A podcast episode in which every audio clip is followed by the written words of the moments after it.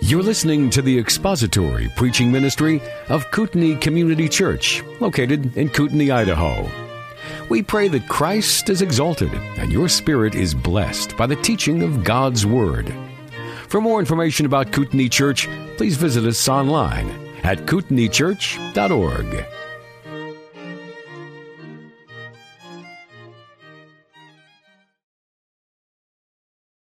Well, if you got a copy of the bulletin this morning, then you noticed that today we are introducing John chapter 8.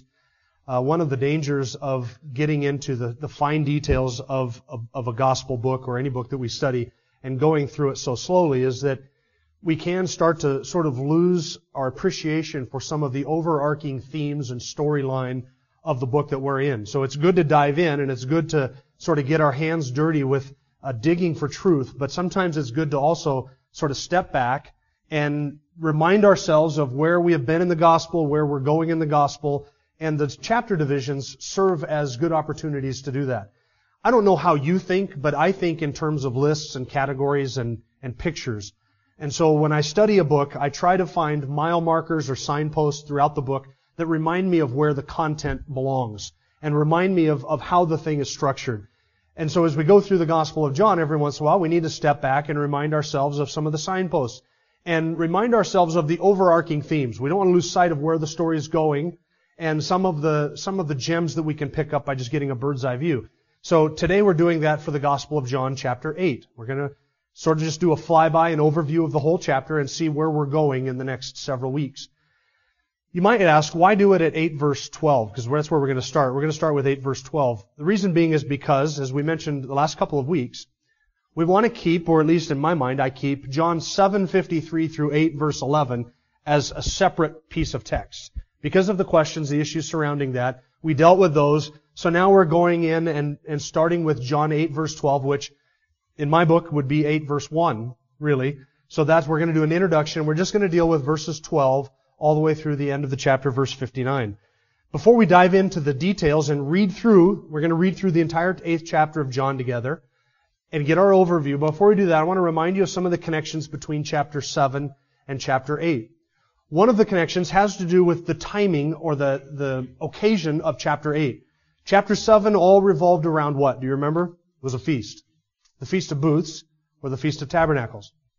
John chapter 8 likewise occurs around the same time as the Feast of Booths, the Feast of Tabernacles. So does John chapter 9, by the way, and so does a large part of John chapter 10. So all the way until about halfway through chapter 10, we're still dealing with this Feast of Booths, Feast of Tabernacles in Jerusalem.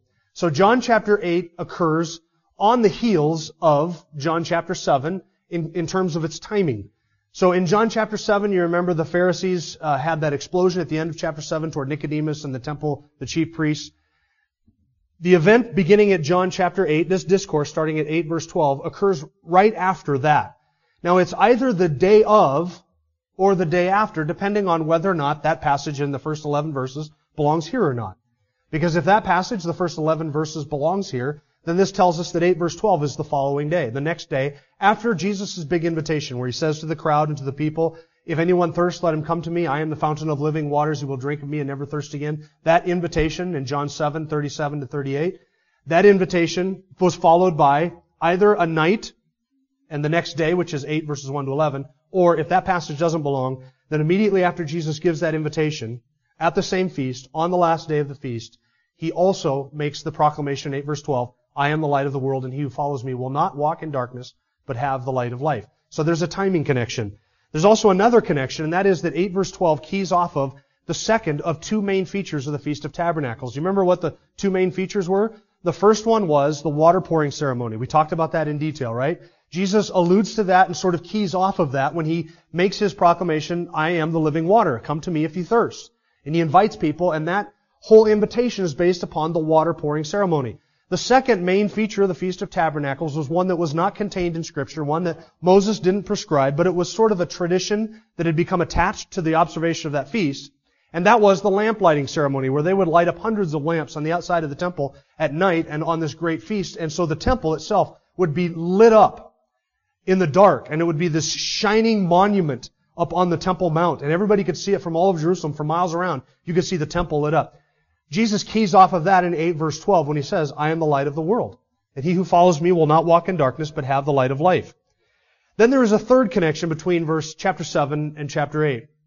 At the end of chapter 7, do you remember Nicodemus sort of cooled the Pharisees, or tried to cool the Pharisees a little bit, when he said, look, before we kill him, don't you think we should at least hear what he has to say? Remember that at the end of chapter 7? Nicodemus just wanted a fair hearing. Give Jesus the opportunity to say, to present his case, before you kill him. Seems reasonable?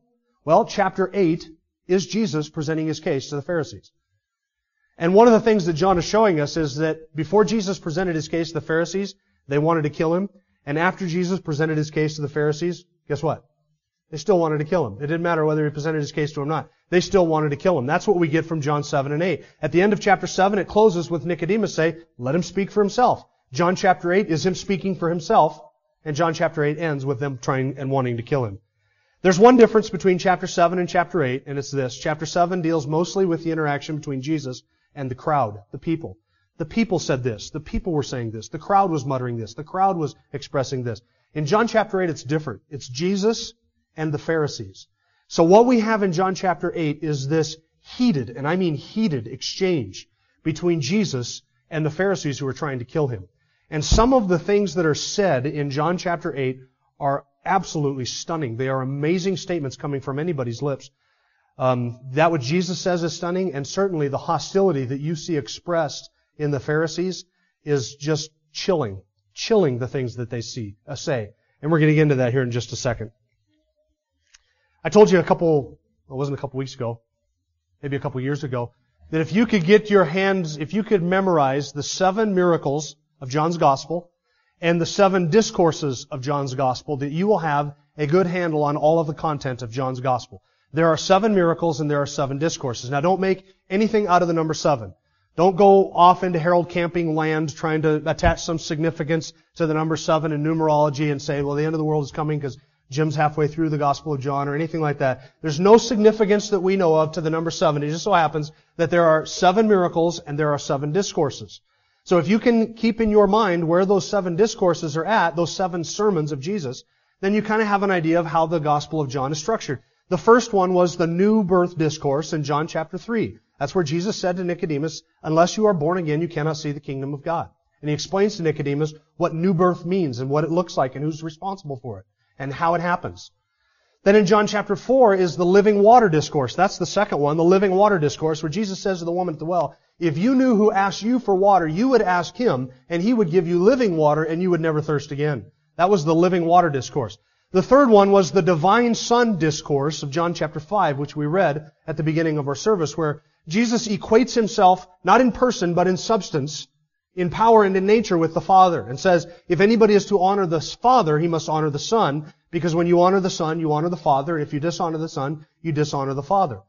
The fourth discourse was the bread of life discourse, where Jesus said, I am the bread of life, and he who comes to me and eats, he will never hunger and, and he will never thirst again. So the new birth discourse, the living water discourse, the divine son discourse, the bread of life discourse, and now the fifth one is the light of the world discourse in John chapter 8. There are two more, John chapter 10, the Good Shepherd discourse, and then John chapters, really the end of 12 through chapter 16, which is the upper room discourse. So only two more discourses after John 8. So you got those five down now? this is now we're starting the fifth of the seven discourses in the Gospel of John. This is called the light of the world discourse because of verse 12, where Jesus says, I am the light of the world, and he who follows me will not walk in darkness, but have the light of life. And because that's how the discourse begins, it is often referred to as the light of the world discourse. What's interesting is not for the rest of the chapter does Jesus bring up the subject of light or being the light of the world. It doesn't occur for the rest of John chapter 8. That's what sparks it. But then the discourse goes off into all of these other subjects and tangents and theologies and, and themes and it never goes back to the light of the world discourse. If, if I had my way, and I say this with great fear and trepidation, I would re- rename this discourse the Divine Son Discourse part 2 because there's so many similarities between chapter 5 and chapter 8. In fact, many of the themes that Jesus begins in chapter 5 with the Pharisees in his divine son discourse come up again in chapter 8 as he sort of brings them back to the center stage and reiterates some of those themes. His equality with the Father, who he is, what he offers, life and death, heaven and hell, belief and unbelief, honor and dishonor, all of that comes up again in John chapter 8. But For the sake of keeping it straight in your mind, so that you remember it, we'll just call it the light of the world discourse. I wanted to come up with an outline for John chapter 8, sort of something real catchy and, and quirky or something that would help you sort of frame everything that's in the eighth chapter.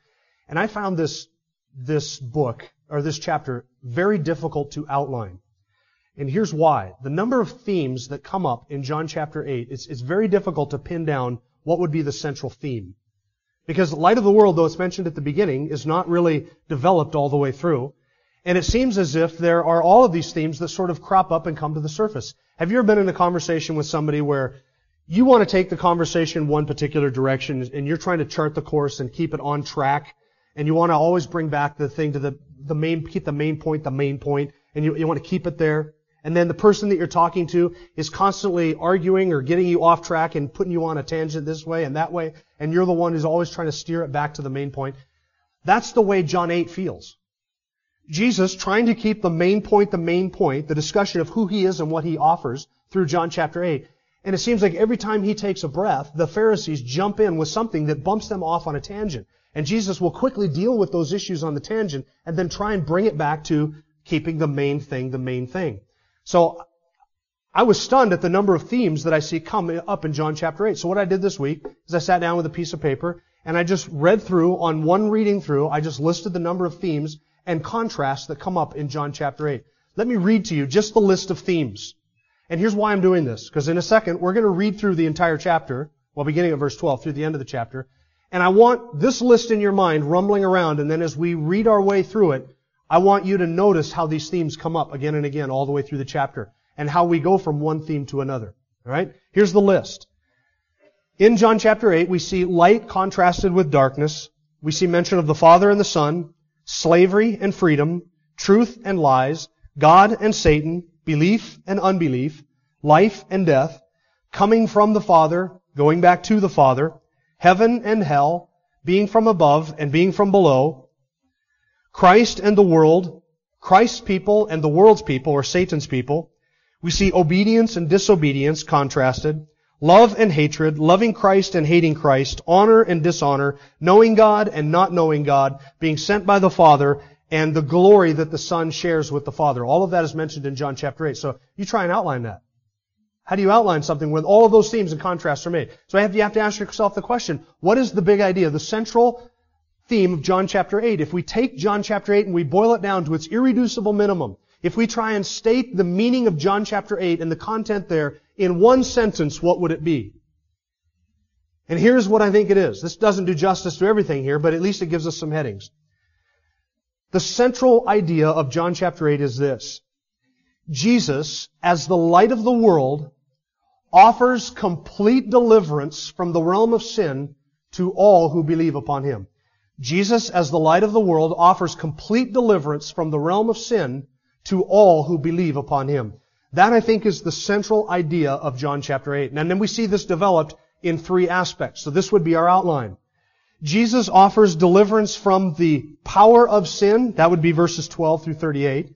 The power of sin. And in that first section, Jesus talks about those who do not believe in Him and so they die in their sin. They die under the domination of sin. It's in that passage where Jesus says, if you believe in the Son, He will set you free. You will become free from sin because he who commits sin is a slave to sin. And so all of humanity is under this dominance of sin. But if we believe in Jesus Christ, He sets us free from the realm of sin, particularly the power of sin. That is its dominance. Then in verses 39 through 47, Jesus offers deliverance from the prince of sin, and in this section, we see Satan contrasted with God. There are children of God, and there are children of the devil. And those who are children of the devil do exactly what their father wants them to do, and exactly what their father does. And they take their cues from the father, their father. And then there is the children of God, and we share the same father as the Lord Jesus Christ. So all those who have believed upon him are delivered from the prince of sin, which is the devil, and transferred into the kingdom and under the dominion and sonship of the God and Father of our Lord Jesus Christ. That would be the second section. Then there is sort of a third section, and that is that Jesus promises deliverance from the penalty of sin. And the penalty of sin is death. And this is where Jesus says, if you believe upon me, you will never taste death. And he says that to the Pharisees. So we have deliverance from the entire realm of sin offered in John 8, particularly from the power of sin, which is its dominance, the prince of sin, which is the devil, and the penalty of sin, which is death. Those three things, I think, sum up all of John chapter 8. Now that you've got the outline, are you ready to dive in? Okay, so beginning at verse 12, let's see how it is that Jesus offers deliverance from the penalty, or sorry, the power of sin. Beginning of verse 12, Then Jesus again spoke to them, saying, I am the light of the world. He who follows me will not walk in darkness, in the darkness, but will have the light of life. Now, that's quite a claim. Verse 13, you notice what the Pharisees do. They don't even actually address Jesus' offer or claim at all. The Pharisees said to him, You're testifying about yourself. Your testimony is not true. And you see, immediately right out of the gate, we're on a tangent, right? He has made a claim, I'm the light of the world, and the Pharisees get him right off track. Well, you're saying this about yourself. And since you're saying this about yourself, how do we know that we can trust you? Anybody can stand up and make their own claim about who they are. You testify this about yourself without any witnesses. Therefore, we can disregard everything that you have said. So Jesus addresses this tangent in verse 14 and tries to bring them back to the central issue which he brought up in verse 12. Verse 14, Jesus answered and said to them, Even if I testify about myself, my testimony is true. For I know where I came from and where I am going. You do not know where I come from or where I am going. You judge according to the flesh. I am not judging anyone. But even if I do judge, my judgment is true, for I am not alone in it, but I and the Father who sent me. Jesus brings up the Father, by the way, which is a theme that we will see traced all the way through chapter 8. There's a, there's a, this theme of His being sent by the Father is something that comes up, and this issue of the fatherhood of God and who is a son or a child of God comes up later in the chapter. Verse 17. Even in your law it has been written that the testimony of two men is true. I am he who testifies about myself, and the Father who sent me testifies about me. So they were saying to him, Where is your Father? Hey, do you notice the implications of that statement?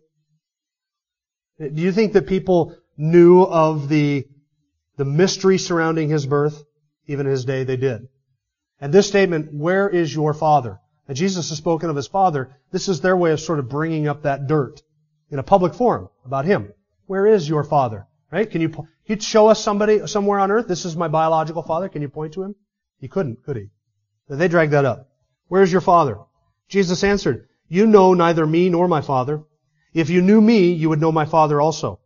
And these words he spoke in the treasury as he taught in the temple, and no one seized him because his hour had not yet come. Remember we saw that in John chapter 7? They tried to seize him, tried to seize him, but his hour was not yet. Under the sovereign plan of God, it was not the time for him to be delivered into the hands of sinners and to be crucified. So nobody could seize him because his hour had not yet come. So then we see that theme from 7 transitioning into 8.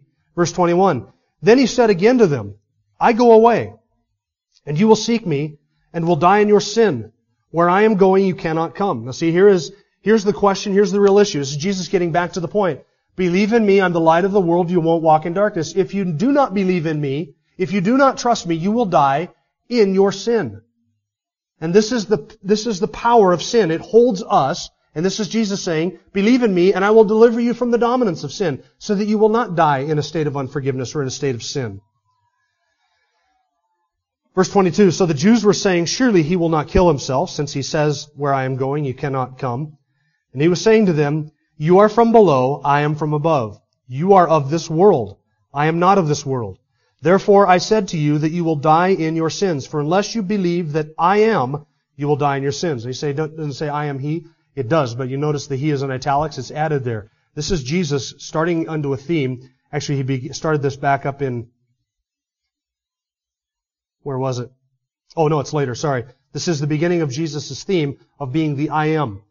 So he says in verse 24, unless you believe that I am, you're going to die in your sins. You have to believe something about Him. It's not enough to simply believe in Him. You have to believe something about Him in order to be delivered from your sins. So they were saying to him, Who are you? By the way, this is the, this is really the crux of the issue in chapter 8. They ask him this twice. Who are you? Verse 25. Verse 53. Who do you make yourself out to be? That's the issue in John 8. Who are you? Who do you claim to be? So verse 26. What have I been saying to you from the beginning? I have many things to speak and to judge concerning you, but he who sent me is true. And the things which I heard from him, these I speak to the world. They did not realize that he had been speaking to them about the Father. So Jesus said, When you lift up the Son of Man, then you will know that I am. And I do nothing of my own initiative. But I speak these things as the Father taught me. And he who sent me is with me. He has not left me alone, for I always do the things that are pleasing to him. Verse 30. As he spoke these things, many came to believe in him. Now that's a breath of fresh air, isn't it?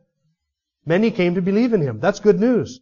Remember, we're hot on the heels of chapter 7 when they rejected him and the Pharisees hated him at the end of chapter 7 and they wanted to kill him and they were willing to, to savagely verbally crucify the officers who refused to arrest him and Nicodemus for suggesting that they give him a fair trial. They were turning on their own. So the hostility and the hatred at the end of chapter 7 is almost off the charts. Now we get halfway through chapter 8 and we finally read these words. Many of them believed in him. That's good news, isn't it? Could it be that we're seeing the beginnings of a revival amongst the Pharisees? Some of those who were hostile to him at the end of chapter 7 now believe on him midway through chapter 8 after they hear him express his claims. It's good news. Are you excited? Do you sense me setting you up for something? Because I certainly am. Look at verse 31. Now watch what Jesus says to those who have believed on him. These are believers. Now watch what Jesus does. So Jesus was saying to those Jews who had believed him, if you continue in my word, then you are truly disciples of mine, and you will know the truth, and the truth will make you free. They, that is, the Jews who had believed on him, said to him, We're Abraham's descendants and have never been enslaved to anyone. How is it that you say you will become free? Now see, this was an insult. You are in bondage. If you believe upon me, then you will walk in my truth, and you will know that truth, and that truth will set you free.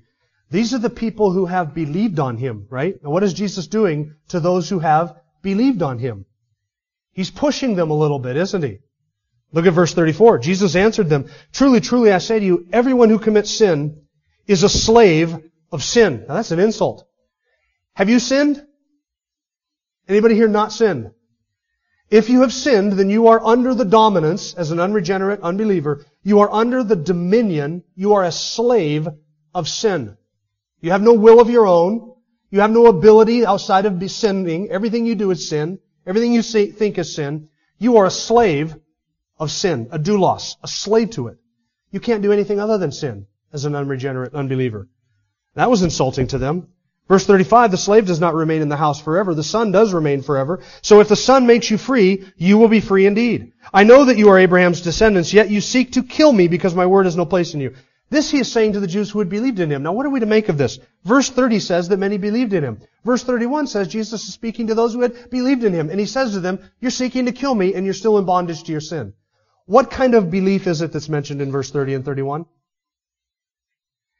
It's the same kind of belief as the crowd in John chapter 6. You remember the crowd in John chapter 6? They believed in him when they saw the signs. And what did Jesus do in the bread of life discourse to those who had quote unquote believed in him? He pushed them, right? Shows them what you call belief, what you say this belief is too shallow. There were a number of Jews who were willing to say when Jesus would take them to a certain point, yeah, we'll embrace that. And so Jesus would take that and he would say, all right, here's where we're going. Hmm. And he would push them to reveal that their quote unquote belief was not saving belief at all. He's saying to those who had believed in him, you're sons of the devil, you are slaves of sin, you're seeking to kill me. This is those who had believed in him. This is not real genuine belief at all. Verse 38, I speak the things which I have seen with my Father, Therefore you also do the things which you heard from your father. Now that introduces us to the second section. First section is 12 through 38. Jesus offers deliverance from the power of sin. That is its dominance, right? We are slaves to sin. We see that. We are in the realm of sin. We are in sin. If we die there, we are die as slaves of sin. And so Jesus offers deliverance from that slavery. Now section 2, verses 39 through 47, Jesus promises deliverance from the prince of sin. Look at verse 39. They answered him and said to him, Abraham's our father. And Jesus said to them, If you're Abraham's children, do the deeds of Abraham. But as it is, you're seeking to kill me, a man who has told you the truth, which I heard from God. This Abraham did not do. You are doing the deeds of your father. Right? Now they had claimed that Abraham was their father, and Jesus is totally destroying that notion. If you were Abraham's children, you would do what Abraham would do. What would Abraham do in their situation? Abraham, who possessed true saving faith, would have bowed down to worship him. Abraham would have done that. Abraham would have expressed genuine true faith toward Jesus. But they demonstrate by their hostility to Jesus, by their hatred for Him, by their rejection of His Word and their rejection of the truth, they're demonstrating their true nature. They are not descendants of Abraham. They are not the spiritual offspring of Abraham. If they truly were like their physical father Abraham, then they would do exactly what Abraham would do, which is respond with saving faith in Christ. But they didn't do it. And that demonstrates that they are not Abraham's descendants. Verse 41, you're doing the deeds of your father. And they said to him, we were not born of fornication. We have one father, God. We were not born of fornication. Ooh. Who do you think that they are implying was born of fornication? The only other person in this conversation, which is Jesus. Right? We were not born of fornication. We're not illegitimate. Implying you are the illegitimate one. We have a word for that. You are the illegitimate one, not us. We know who our father is, and our father is God. Now they have claimed to be Abraham's descendants, spiritual offspring of Abraham. They're claiming now to be children of God, and Jesus is, is going to knock both of these right out of the park. Verse 42. Jesus said to them, If God were your father, you would love me, for I proceeded forth and have come from God. For I have not even come on my own initiative, but he sent me. Why do you not understand what I am saying? It is because you cannot hear my word. Why could they not hear his word? Did they hear it with their ears? They certainly did. But why could they not respond to it? Because they were still slaves of sin. Because of their nature. Their nature was corrupt, and so they were unable to respond to his word and to hear what it was that he was saying. If they truly were God's children, if they truly did belong to God, then what would have been true of them? They would have honored the Son. Because they would have seen in Jesus the manifestation of the God that they claim to love. So he who loves and honors the Father or the God who is God in truth, when Jesus, who is the manifestation of all of that in bodily form, Jesus could say, if you have seen me, you have seen the Father. When the Son showed up, they would have worshipped the Son. And they would have loved the Son and honored the Son and adored the Son, if indeed they honored the Father. Their hatred of the Son is evidence of their hatred of the Father. No man can claim to love the Father or love God and yet hate the Son, the Lord Jesus Christ. Because to dishonor the Son is to dishonor the Father who sent him. And to honor the Son is to honor the Father, because the Son is the visible manifestation of all that is God. Everything about the nature and character of God, which can be manifested in human flesh, was manifested in the flesh in the Son. And when people saw him and responded to him with hatred, it was evidence that they really hated God. So God is not their father. Who is their father then? Verse 44. You are of your father, the devil. And if you think everything else in this thing was insulting, right? We're Abraham's children. No, you're not. Now you don't respond like Abraham would respond. You're not his spiritual offspring. Uh, we're God's children. No, you're not. Now, if you were God's children, you would love me. You don't love me. Whose children are you? You're of your father, the devil. And you want to do the desires of your father. What was the desire of their father? To kill him. He was a murderer from the beginning and does not stand in the truth because there's no truth in him. Whenever he speaks a lie, he speaks from his own nature. For he is a liar and the father of lies. But because I speak the truth, you do not believe me. Which one of you convicts me of sin? If I speak truth, why do you not believe me? He who is of God hears the words of God. For this reason, you do not hear them because you are not of God. They were ignorant and they were blind, they were deaf to the truth and could not and would not respond to it because they were children of the devil. They didn't belong to God. If they loved God and belonged to God, when the Son stepped into the world, they would have adored Him. They would have loved Him. They would have embraced Him. But they didn't, and that demonstrates, that shows their true nature, their true character. That they did not have a love for God. They did not have a love for the one true God because they hated His Son. Now that leads us to the third, the third section, beginning of verse 48. So Jesus, as the light of the world, offers deliverance from the power of sin, which is its dominance, from the prince of sin, which is the devil, Satan, and now from the penalty of sin, which is death. Verse 48, the Jews answered and said to him, Do we not rightly say that you are a Samaritan and have a demon? Now, if he's going to call them children of Satan, they are going to come back at him with the absolute worst thing that a Jew could put his lips to. There was nobody on the face of the planet that they hated more than Samaritans. No more despicable group of people in the eyes of the Jews than the Samaritans. So they take a Samaritan, they say, what could, what could make a Samaritan even worse than just being a Samaritan? A demon-possessed Samaritan. That's what they label him with. Do we not rightly say that you are a Samaritan and you have a demon? You are nothing but a, now listen to all of the claims so far. It's, it's hard to even roll off my tongue. Illegitimate, half-breed Samaritan possessed of the devil. That is what they have said of Jesus just in these few verses. That is almost, that, does that make you cringe? Can you imagine Judgment Day for these folks who are saying things like this? So Jesus answered, verse 49, I do not have a demon, but I honor my Father, and you dishonor me. But I do not seek my glory. There is one who seeks and judges Truly, truly, I say to you, if anyone keeps my word, he will never see death. Now that is an astronomical claim, and their response to it shows that they thought only a madman could make such a claim. Verse 52, the Jews said to him, Now we know you have a demon. Abraham died, and the prophets died. And you say, if anyone keeps my word, he will never taste death. Surely you're not greater than our father Abraham, who died. The prophets died too. Whom do you make yourself out to be? That's the key question. Remember? Verse 25. Who are you? Now again in verse 53. Whom do you make yourself out to be? If anyone believes in me, he will never taste death. Okay, we've talked about Abraham. Abraham's died. How about the prophets? Has any prophet arisen in the history of the nation of Israel who is not now dead? No, none of them had. All the prophets had died. The father of the nation has died.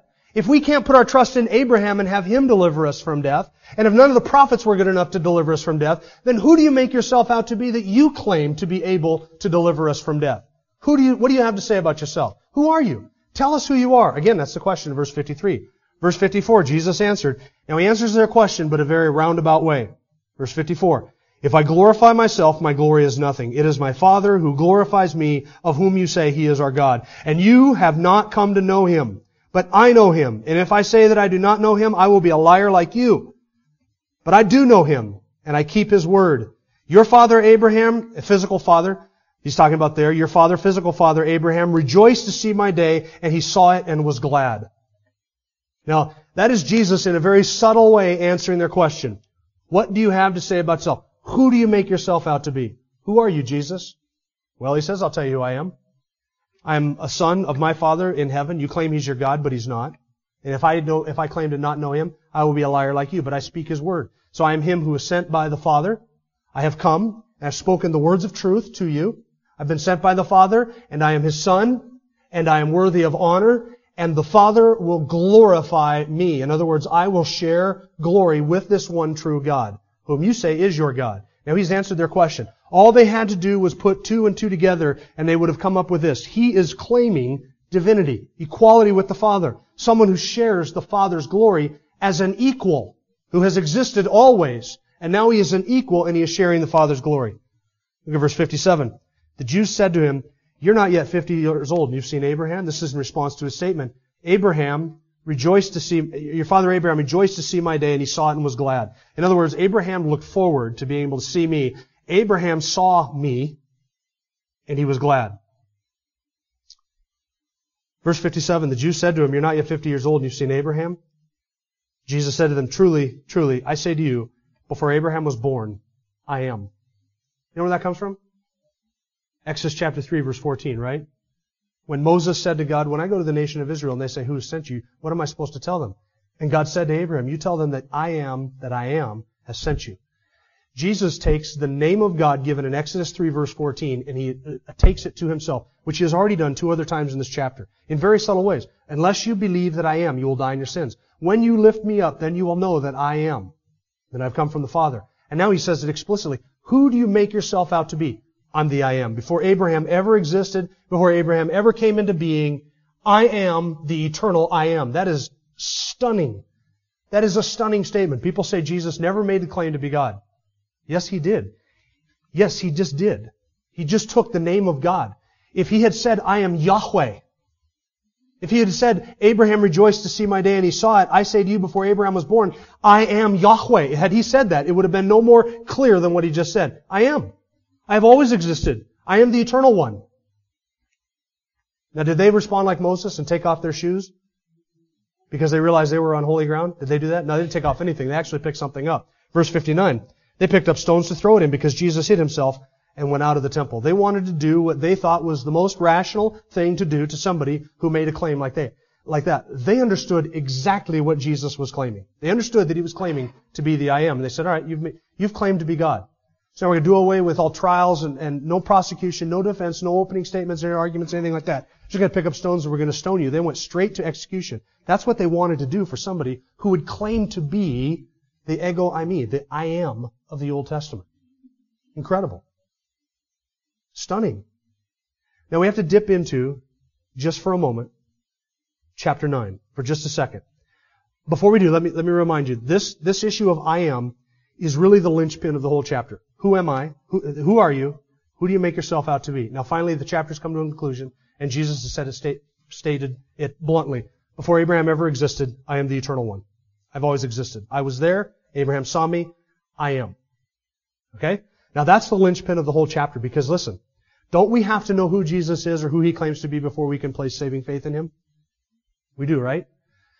See, if Jesus is the light of the world, if, if Jesus, as the light of the world, offers deliverance, complete deliverance from the dominion and the realm of sin to all who will trust in him, delivering us from the power of sin, which is its dominance, the prince of sin, which is the devil, and the penalty of sin, which is death, if Jesus offers those three things, then we have to ask ourselves the question, is he able to deliver on all three of those promises? Is he able to do everything that he has claimed that he could do in chapter 8? The answer to that question can only be yes if he is the great I am, because no prophet can do that. No messenger like Moses can do that. No leader like King David could do that. And no father of a nation like Abraham could do that. Only the great I am can deliver us from the power, the prince, and the penalty of sin. Only the great I am can do that. I want to be and I need to be delivered from the power of sin. Because I'm a, I'm a slave of sin in my, in my own unregenerate self. Born into this world, born in iniquity, born conceived in sin, I am a slave of sin. I don't want to die that way. I don't want to die unforgiven. I want to die forgiven. I want to be, I want to die liberated from sin, set free from sin. Is Jesus able to deliver us from the, the power of sin?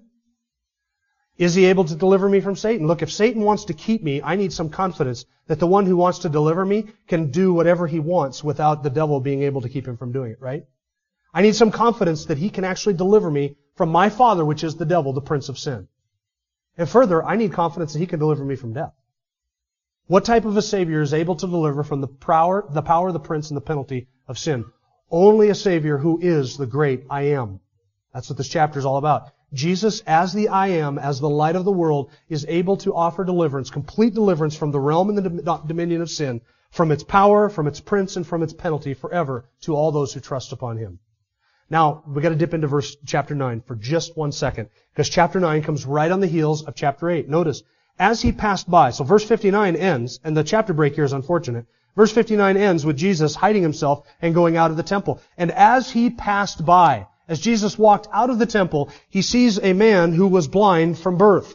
So chapter 9 is the next miracle in the Gospel of John, and this happens right on the heels of Jesus um, having this discussion with the Pharisees. He walks out and he sees a man blind from birth. Now listen, there is no greater illustration of the darkness in which the Pharisees walked and the darkness in which you and I reside as unbelievers than a man who was born in darkness.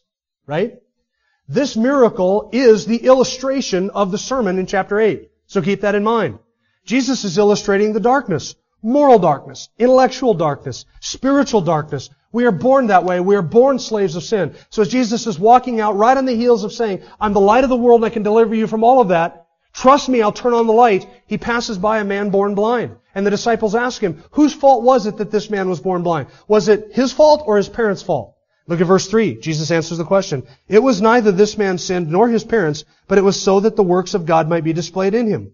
We must work the works of him who sent me as long as it is day. Night is coming when no one can work.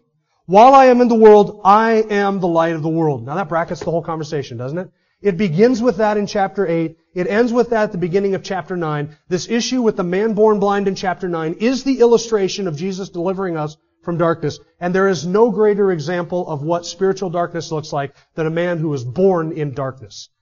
And so Jesus then heals the man in chapter 9 to prove what? I'm the light of the world. Right? And those who are born blind in spiritual truth, I can heal them. I can deliver them I can raise them from the dead. I can turn on the lights for them. But we'll have to save that for the introduction to chapter 9. So now we come to the end of chapter 8. But you know how this works, right? We start over again in chapter 8, verse 12, and we'll sink our teeth in a little bit deeper. There are gems that are to be mined in chapter 8 that are not readily visible to us just on the surface. So we can fly over, we can get an appreciation of what this chapter contains, but now we're going to go back, chapter 8, verse 12. Lord willing, next week, we'll jump in and start mining for some of those truths, those gems that are below the surface. So let's pray together. Our Father, we do thank you for your word and all that it contains, so much more than we can study or reflect upon in any one sitting or even in a lifetime of study. Thank you for its depth, its clarity, its convicting power. Thank you that it is living and powerful and sharper than any two-edged sword. And we ask, God, that you would fix our affections upon your Son through your word. Give us an appreciation, we pray, for all that he has done and all that he has said. We thank you for a Savior that is able to deliver us from all that he has promised to deliver us from. We thank you for a Savior who is the great I am, that we can worship you, our great triune God, Father, Son, and Spirit, and glorify your name with the confidence that our Savior is divine, is God manifest in the flesh to take away the sins of all who will believe upon him. Thank you for such a wonderful deliverance which you have wrought in our hearts. Thank you for opening the eyes of all who are here, who have come to your Son. Thank you for opening our eyes to the truth and bringing us to your Son and delivering us from sin's power, prince, and penalty. Thank you that we never need to fear death because of what Christ has done. It is in His glorious name that we praise you and pray. Amen. Thank you for listening to the latest podcast from Kootenai Church. If you'd like to learn more about Kootenai Church or to donate to our church ministry, you can do so online by visiting kootenaichurch.org. We hope you enjoyed this podcast and pray you'll join us again next time. Once again, thank you for listening.